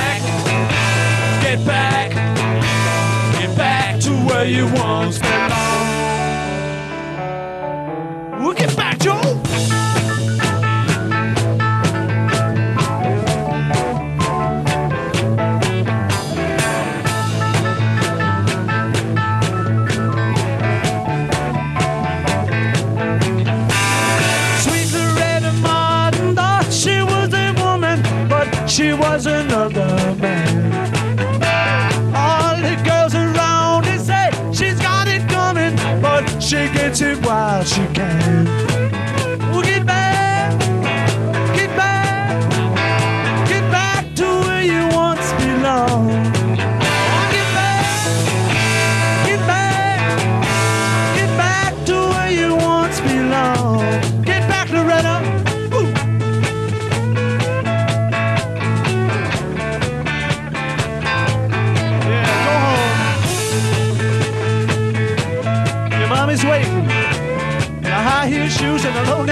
get back.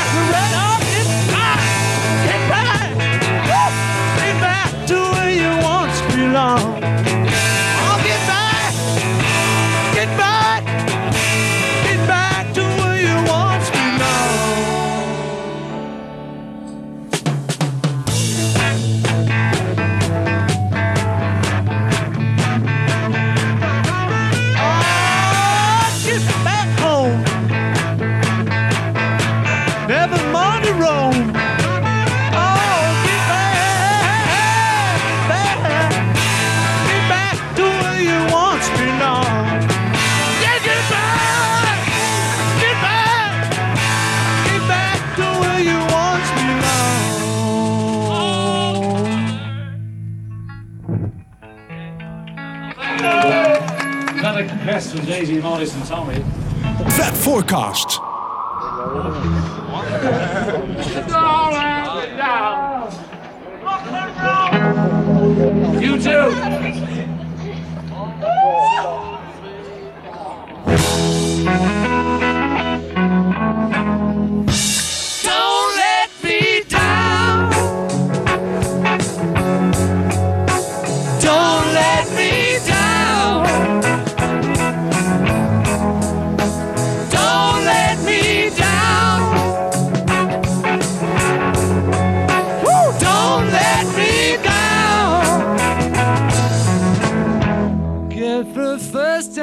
That you really love.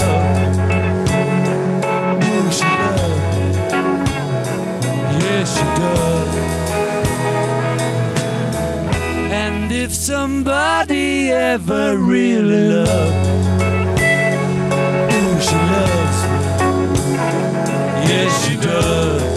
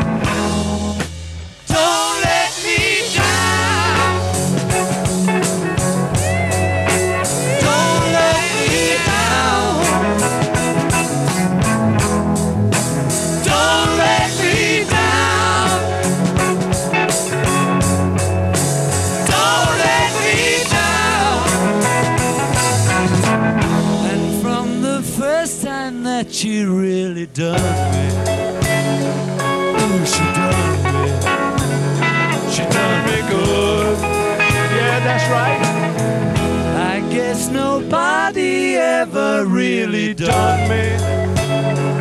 Oh, she done me.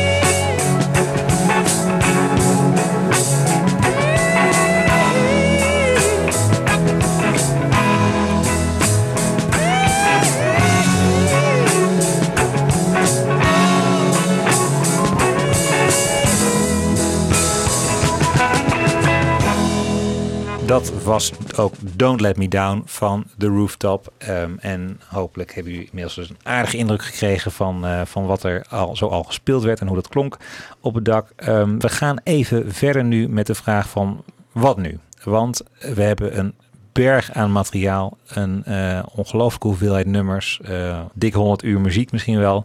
En daar moet iets mee gebeuren. Nou, ze zijn het dan al over eens dat er een plaat van zal moeten komen. En Glyn Johns, die eigenlijk de facto eigenlijk als de, de hoofdproducer altijd bij die sessies is geweest. Die krijgt als eerste de taak om eens een keer een, ehm, ja, een compilatie te maken van het geheel. En dat doet hij in twee fasen. Want in mei 1969 eh, maakt hij een eerste verzameling. En die heet dan nog gewoon Get Back. Dus ook de hele titel Let It Be is dan nog niet, eh, daar is nog geen consensus over. Eh, en in januari 1970 komt hij opnieuw met een compilatie. Ehm, en het is, ja, dat zijn vrij eh, ruwe opnames. Ik zei het al tijdens de vorige show. Dat ehm, ja, de Beatles toch ook een beetje schrokken waarschijnlijk van hun voornemen om, zeg maar, ja, naakt, zoals, eh, zoals dat later is gaan heten. Maar in ieder geval rauw en eerlijk op de plaat te staan. Want ja, het is toch een band die bekend staat om zijn ehm, ja, mooi geproduceerde muziek en alle mooie chords die daarbij horen. En nou krijg je opeens een band die ehm, niet altijd helemaal in topvorm verkeert. En I've Got a Feeling bijvoorbeeld, die stopt ook heel abrupt. En dan zegt eh, John ook, I cocked it up trying to get loud. Dat is een versie die we later van Anthology 3 kennen. Die stond gewoon op een van die compilaties van, eh van Glyn Johns. Dus dat kon zo niet. De, de mei 1969 versie wordt afgewezen. Dan komt hij in januari 1970 opnieuw met een compilatie. En eh, die wordt opnieuw van de hand gewezen. Bij die compilatie was de opdracht om meer trouw te zijn aan wat er in de film te horen was. Dus Teddy Boy die was eh, gesneuveld. Across the Universe ook. Ehm, en in plaats daarvan was For You Blue, of nee, die stond er geloof ik al op. In ieder geval, nou, er zijn kleine wijzigingen in de setlist gekomen. Maar ook deze versie, die kan de goedkeuring van de Beatles niet, eh, niet wegdragen. En ehm, als je die versie gaat beluisteren, en want op YouTube zijn hele, is die, is die Clint Johns eh, eh, versie toch goed te beluisteren. Dan stonden in ieder geval twee nummers op die ik aardig vind om nog even te laten horen. Dat zijn Rocker, een vrij kort eh, rocknummertje. En een vrij lange versie van Dig It, die echt eh, heel strak klinkt.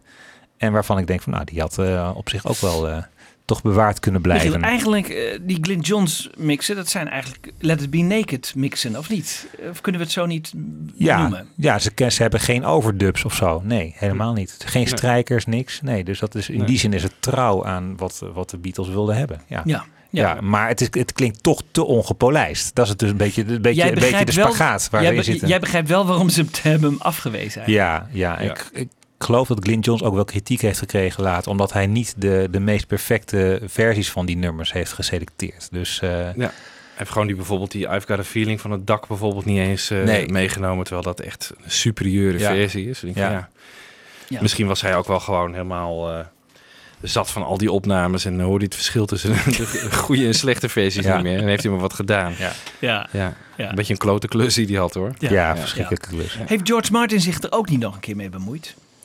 Dacht ik, eh, oh, nou... Nou, eh, daar lees ik niks over. Ja, ik heb eh, een, een soort George Martin-achtige versie... dat hij zich ook nog met de Ja? mixage heeft bemoeid. Maar goed, ehm, Volgens mij had George meer het idee van, nou, ik, eh, dit project, dat laat ik even aan me voorbij gaan. Ik eh, ben in voor een nieuw Abbey Road avontuur, maar niet eh, als wat met Get Back en Let It Be te maken had. Dat, eh, werd hart Johns eh, door alle vier afgewezen. Eh, McCartney was, dacht ik, nog het meest positief, dacht ik, Ja? over Glyn Johns. Ja. Maar weet ik ook niet precies. Nee, durf niet te zeggen. maar- Nee. Het is overigens de vader van Ethan Johnson, aardig om Ja. te vermelden. Die, die, eh, die weer op de laatste plaats van McCartney nieuw Ja. wat nummertjes eh, heeft Want geproduceerd. eh, Glyn Johns die heeft later nog samengewerkt met Paul McCartney. Hè? Ja. Ja, maar het is een gerenommeerde Ook. producer Ja, geworden. ja, ja, ja, ja. Ik dacht dat hij Retro Precies. Speedway, hè, dat hij, maar eh, daar is hij, eh, Daar is hij weggelopen. weggelopen omdat McCartney niet te veel drugs gebruikte, vond hij. Ik Maar, eh, dat, was hij niet eh, de producer ook van ehm De Small Bowie? Faces. Nou, al, ja, het zou kunnen. ja, hij heeft wel wat grote... Al eerder had hij in ieder geval met de Small Face en de Stones samengewerkt. En wat hij later heeft gedaan. Oké, nou, Nou. Maar het was in ieder geval een gerenommeerde Ja, producer. zeker. Maar Ja. hier liet hij door zijn steek vallen dus. Ja, in ieder geval kon hij de Beatles niet, eh, niet bekoren. Nee. Maar laten we even luisteren naar Rocker en Dig It.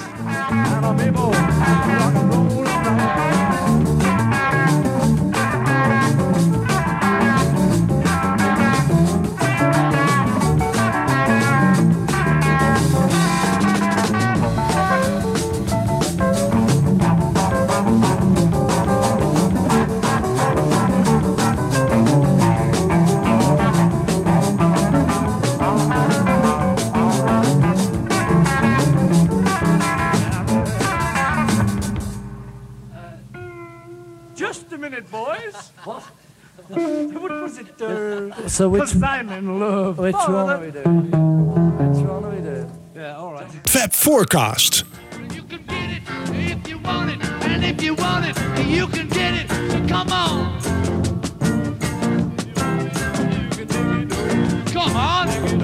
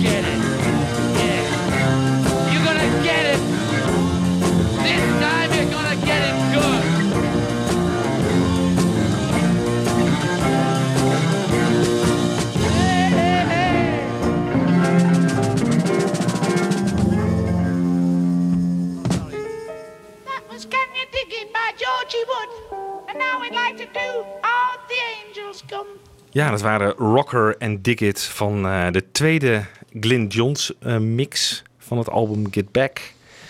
Ook afgewezen door de Beatles. Goed, volgende. We moeten nog één onderwerpje dekken. En dat is de, een tamelijk ingewikkeld onderwerp. Namelijk de vraag naar de juiste, de, de verschillende solo's in het nummer Let It Be. Ehm, de verschillende gitaarsolo's heb ik het dan over. Op 31 januari 1969, dus een dag na het Rooftop concert, gaan ze serieus aan de slag met Let It Be. Ehm, en neemt George Harrison een versie op op zijn Stratocaster. En dat speelt hij dan door een Leslie Cabinet. Dat is zo'n eh, ja, roterende speaker. Hè? Zodat je een beetje zo'n eh, ja, wat Zweverig zweverig geluid krijgt. Eh, neemt hij op op eh 31 januari 1969. En dan een paar maanden later, op 30 april 1969, dan is hij daar kennelijk toch niet tevreden over. Neemt hij een nieuwe versie op op zijn Telecaster, dus een andere gitaar. Dan blijft dat nummer op de plank liggen. Eh, ze brengen het niet als single uit, want Let It Be, het album, verschijnt pas in mei 1970. En ehm, op dat album staat uiteindelijk een andere eh, gitaarsolo dan op de single. Want wat gebeurt er? Op 4 januari 1970 gaat George Martin met dat nummer aan de haal en neemt George opnieuw een solo op. Dus nu speelt hij hem op zijn Les Paul. Dus uiteindelijk heeft hij hem op drie gitaren opgenomen. Op een Stratocaster, op een Telecaster en op een Les Paul. Ja. En wat krijg je dan de situatie dat, op, eh, dat er eigenlijk Phil Spector met het album aan de, aan de haal moet gaan, met het, met het nummer aan de haal moet gaan. En die moet eh, een bepaalde solo kiezen. En die kiest een andere solo voor het album dan voor de versie bestond, voor, voor de eh, single bestond. Ja. Dus ehm, de, wat we zo meteen gaan horen is de single versie solo. die dus de versie is van 30 april. Die George speelde op zijn Telecaster. En daarna horen we de albumversie van Let It Be, de solo van George. En die wordt gespeeld op een Les Paul, die ook wel Lucy heette van George. Nou, Begrijpt u het nog, dames en heren? Ja, maar Michiel, dan hebben we ook nog twee versies. Eén op de Anthology en één op de Let It Be Naked. Ja, wat daarop staat weet ik niet. Nou, dat skippen we gewoon, jongens. Dat kan niet meer. Oké.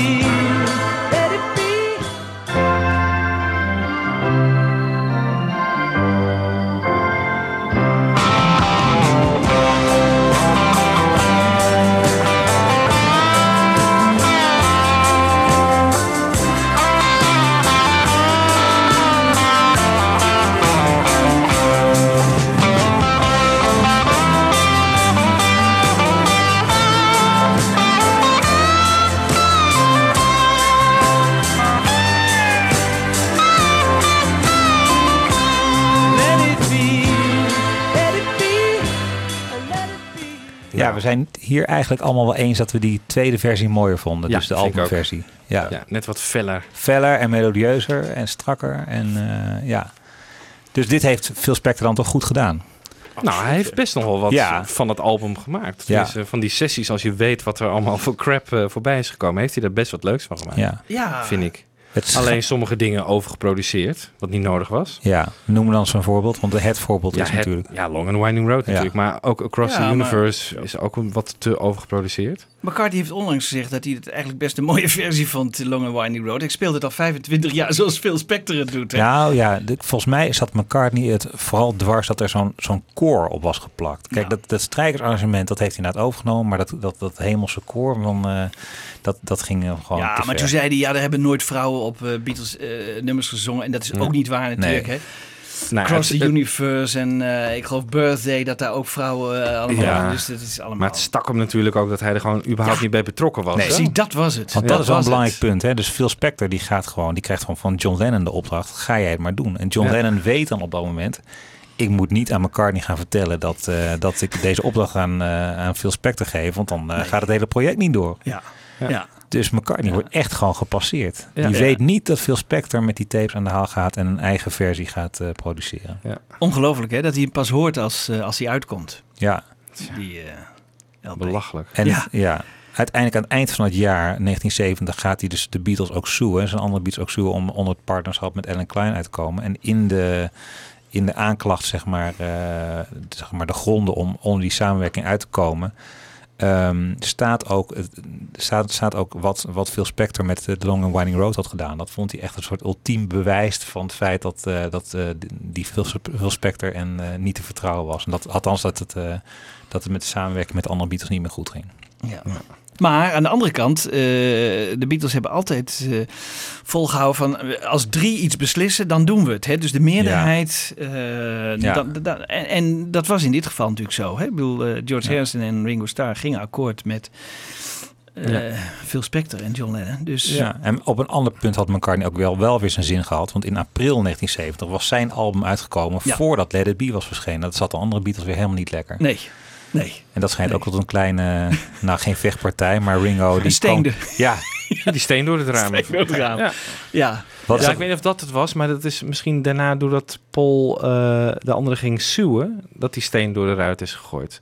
Ik weet niet of het toen was. Maar eh, nee, Ringo is bij Ja. Paul, Paul geweest. Paul langs Ja, gegaan. hij Cavendish, zegt van, ja, Cavendish Avenue. Ja, ja, ja. ja, precies. Ja, ja, ja. En die is Die wilde niet open doen. ja, Ja. donder op. Donder op. Nee, Ringo die moest dus even gaan vertellen van is het niet handig om eh, met de release van jouw album even te wachten tot Let It Be is verschenen. Maar dat, eh, nee hoor. Nee, nee. Zo eindigt het verhaal. Nou ja, niet helemaal, want McCartney wil dan uiteindelijk hè, Let It Be Naked uitbrengen. Ja. Hè, want eh, om, het, om toch de geschiedenis recht te zetten, eigenlijk ook een hele rare actie. Maar wat vinden jullie over? Ik, ik, ik, ik kan nou niet zeggen dat ik dat nou echt... Ik vind, een, ik vind het gewoon niet geen schokkende Nee. verandering. Nee. Vooral. Eh, Nee. Het klinkt wat transparanter, wat mooier. eigenlijk Maar, redelijk trouw aan de Phil Spector Ja. edits in ieder geval eh, gehouden. Hè? Ook eh, die I'm in Mine oplenging. ja. Dat eigenlijk een nummer van 1,33 was en toen naar 2,25 of zo is. Ja. Dat is intact gelaten. ja, Ja, alleen de Long and Winding Road knapte eh, voor mij doen eh, van op. ja, vanop. Ja. ben je het me eens, Wouter? Ja, het is eigenlijk alleen Long and Winding Road. Maar er, ja, daar tegenover staat dan dat, eh, het inwisselen van de solo. Want daar staat weer een andere solo bij Let It Be op. Die ik helemaal niet beter vind dan de albumversie. Nee? Oh, die zouden we eigenlijk ook even moeten laten horen. Maar goed, dat, eh dat moeten luisteraars Doen we volgende keer. Doen we, Ja, Dus doen we een keer ik, vind als het, we- ja, ik vind het een aardig document. Maar eh, Ja. ja. je bent gewoon gewend de, de normale Ja. album. En, eh, Ja, Wat ik Ja. wel vind dat het ontzettend goed klinkt. Het is Ja. eh, gewoon natuurlijk met de hedendaagse technologie gemixt. Het Ja. klinkt echt goed. Dat wel, maar ja. Wie staat daar als producer eigenlijk? McCartney Ik heb, zelf. ik heb hem in mijn tas zitten. Ik ga even kijken. Ja, want dat vind ik wel interessant. Want dan hebben er dus eh, eh, drie, oh, zel- misschien zelfs vier producers aan één eh, hetzelfde Album project. gezeten, ja. aan één hetzelfde album gezeten. Het staat er in ieder geval niet op de achterkant. Nee. Hmm. Ja, ik vind het wel. Hmm, dus tot nu toe staat er niks. Want iemand moet natuurlijk die niks hebben bepaald. Original recording sessions produced by the Beatles and George Martin. Engineered by Glyn Johns. Maar nou een echte producernaam zie ik niet staan hoor. Dat is wel grappig, hè? Dit Ja. is er zo uit de lucht komen vallen. Dit is natuurlijk iemand die heeft bepaald... Want Phil Spector heeft technisch gezien hier ook nog wat mee te maken natuurlijk. Door, door die edits wat ik net noemde. Dat heeft hij Oh ja. zo bedacht. Maar ja, Ja. die kon natuurlijk niet genoemd worden als McCartney hierachter zat. Nou, Ja, god, dit is toch wel een heel bijzonder project geweest, hè? Nou, Ja, kunnen we achteraf. ja, nou, we hebben het wel mooi eh Oeh, gecoverd, denk ik. Het was is een- gelukt. het is gelukt. Met vereende krachten, met verkrachte eenden is het gelukt. Ja. Ja. Misschien niet de meest luisterbare aflevering van de Fab Forecast eh, qua muziek. Want het is een hoop ja, gefriebel eh, geweest natuurlijk van de Beatles. Maar ik hoop toch wel dat we een mooi beeld hebben geleverd. Van de twee, eh, de Twickenham en de Apple sessies. Ja. Ja. Ja. Eén nummer hebben we nog niet gedraaid. Digge Pony. Ja. Dick Pony. En we gaan de versie van Let It Be Naked draaien. Ja, Ja, laten we dat doen.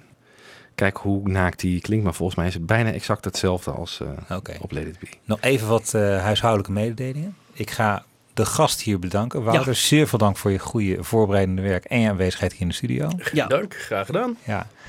De andere huishoudelijke mededeling is dat we even met eh, zomerverlof gaan. Ehm, en in september eh, gaan we weer nieuwe shows opnemen. Maar we nemen even een kleine break in de zomer. Dus we hopen u vanaf september allemaal weer te mogen verwelkomen.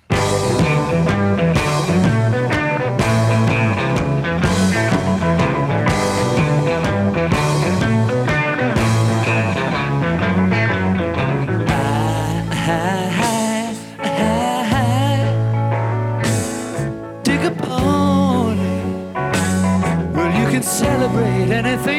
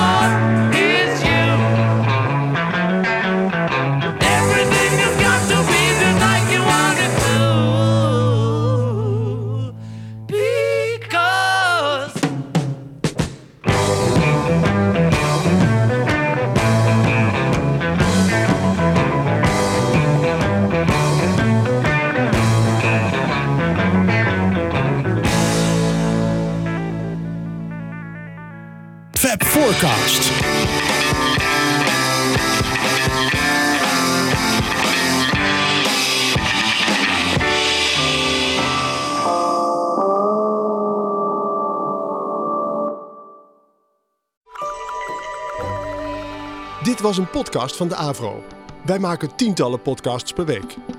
Van klassiek tot pop, van actueel tot Avro-archief en bijzondere radio-uitzendingen en speciaal voor podcast gemaakte programma's. Kijk op avro.nl/slash podcasting voor een compleet overzicht. Wij bieden als luisteraar alle vrijheid, nu en in de toekomst.